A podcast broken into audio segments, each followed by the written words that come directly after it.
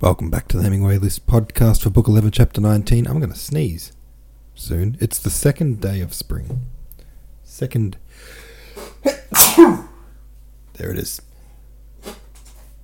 It's the second day of spring here in Australia, which means it's the second day of hay fever. And it's just like clockwork. Isn't it crazy how that works? Um, what are we talking about here? Book 11, chap- Book 11, Chapter 19. We have seen a lot of times that before a battle, the beautiful surrounding nature is described. Were you anticipating a battle here too because of the description? This chapter focuses mainly on Napoleon's thoughts while looking at Moscow and awaiting the deputation. What's your opinion on his thoughts? Did it change in any way how you're looking at him now? The gentlemen who were sent to bring the boyars to Napoleon are afraid to tell Napoleon that the city is empty. What do you think Napoleon's reaction will be upon receiving this information? Twisted Every Way says Napoleon was kind of cracking me up in this chapter. He's basically standing on top of his hill, looking down at Moscow and thinking he can just wave his hand and make the Russians do what he wants, act like he wants, introduce them to fine civilization and the like. Has any country that was ever invaded just opened the gates and said, Come on in and change our society around completely? They may have abandoned Moscow, but I doubt they are going to give up. Napoleon has a touch of the delusion, and I might have a chuckle when they tell him the city is empty and he has no one to issue these proclamations to. Um,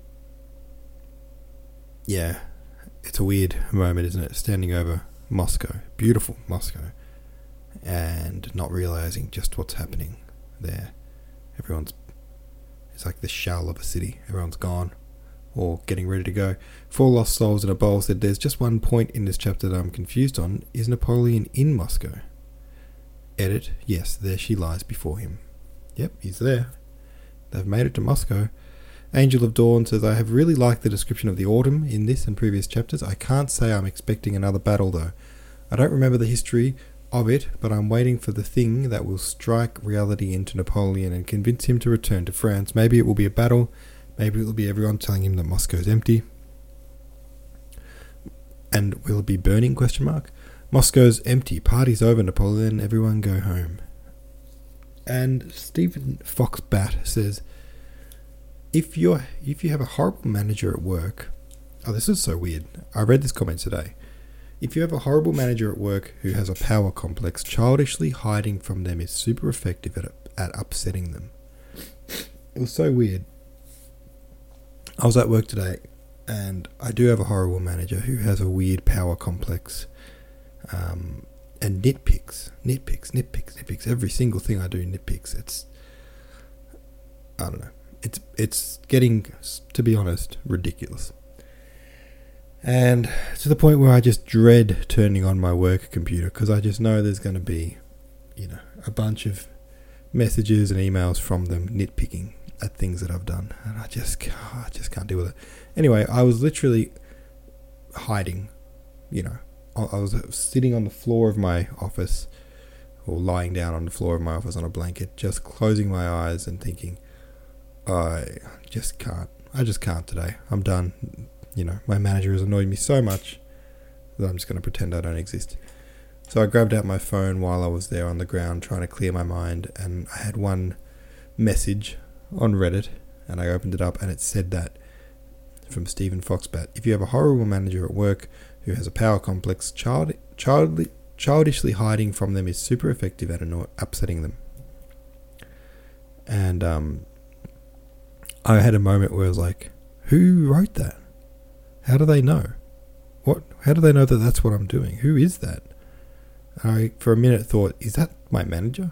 like, are they on Reddit, on my sub, on my subreddit, on my podcast? Um. Anyway, I found that really strange, and then I realized that you were talking about the chapter, and it had nothing to do with my actual life.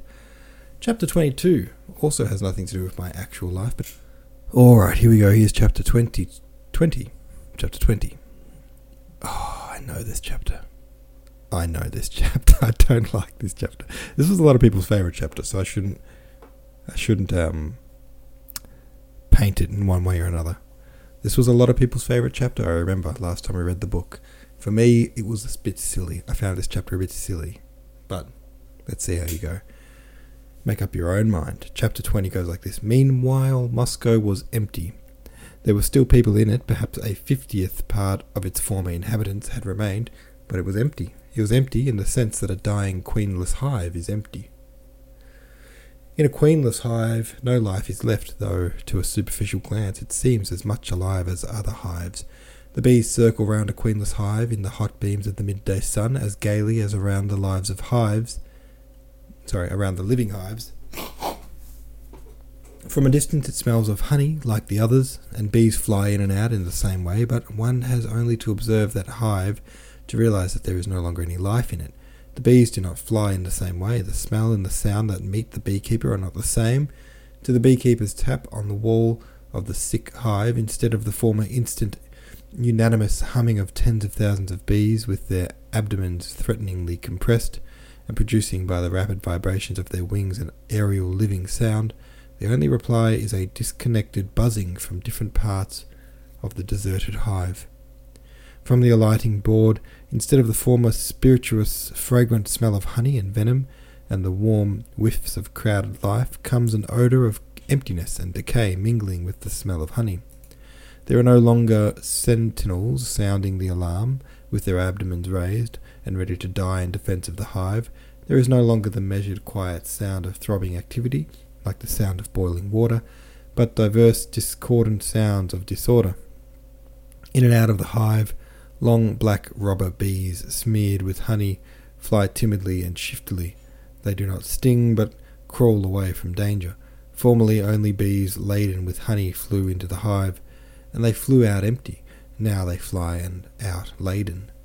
The beekeeper opens the lower part of the hive and peers in, instead of black, glossy bees tamed by toil, clinging to one another's legs, and drawing out the wax with a ceaseless hum of labour, that used to hang in long clusters down to the floor of the hive, drowsy, shriveled bees crawl about des- separately in various directions on the floor and walls of the hive. Instead of a neatly glued floor, swept by bees with the fanning of their wings, there is a floor littered with bits of wax, excrement, dying bees, scarcely moving their legs, and dead ones that have not been cleared away. The beekeeper opens the upper part of the hive and examines the super. Instead of serried rows of bees sealing up every gap in the combs and keeping the brood warm, he sees the skilful complex structures of the combs, but no longer in their former state of purity. All is neglected and foul. Black robber bees and swiftly and stealthily prowling about the combs, and the short home bees, shriveled and listless as if they were old, creep slowly about without trying to hinder the robbers, having lost all motive and all sense of life. Drones, Bumblebees, wasps, and butterflies knock awkwardly against the walls of the hive in their flight. Here and there among the cells containing dead brood and honey, an angry buzzing can sometimes be heard. Here and there, a couple of bees, by force of habit and custom, cleaning out the brood cells with efforts beyond their strength, laboriously drag away a dead bee or a bumblebee without knowing why they do it. In order, in sorry, in another corner, two old bees are languidly fighting or cleaning themselves or feeding one another without themselves knowing whether they do it with friendly or hostile intent. In a third place, a crowd of bees crushing one another attack some victim and fight and smother it, and the victim, enfeebled or killed, drops from above slowly and lightly as a feather among the heap of corpses. The keeper opens the two centre partitions to examine the brood cells in place of the former close dark circles formed by thousands of bees sitting back to back and guarding the high mystery of generation, he sees hundreds of dull, listless, and sleepy shells of bees. They have almost all died unawares, sitting in the sanctuary they have guarded, and which is now no more. They reek of decay and death. Only a few of them move, rise, and feebly fly to settle on the enemy's hand, lacking the spirit to die, stinging him. That the rest are dead and fall as lightly as fish scales. The beekeeper closes the hive, chalks a mark on it, and when he has time, tears out its contents and burns it clean. So, in the same way, Moscow was empty when Napoleon, weary, uneasy, and morose, paced up and down in front of the Kamakolsky rampart, awaiting what to his mind was a necessary but if but formal observance of the proper proprieties, a deputation. In various corners of Moscow, there still remained a few people aimlessly moving about, following their old habits and hardly aware of what they were doing.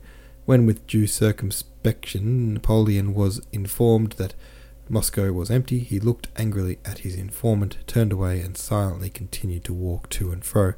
My carriage, he said. He took his seat beside the aide de camp on duty and drove into the suburb. Moscow deserted, he said to himself.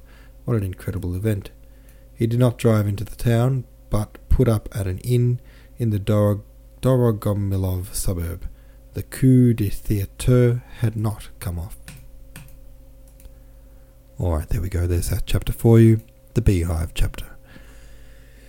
Have your say about it on the Reddit thing. Did you like it? Did you not like it? Controversial chapter. Alright, thanks for listening. I'll see you tomorrow.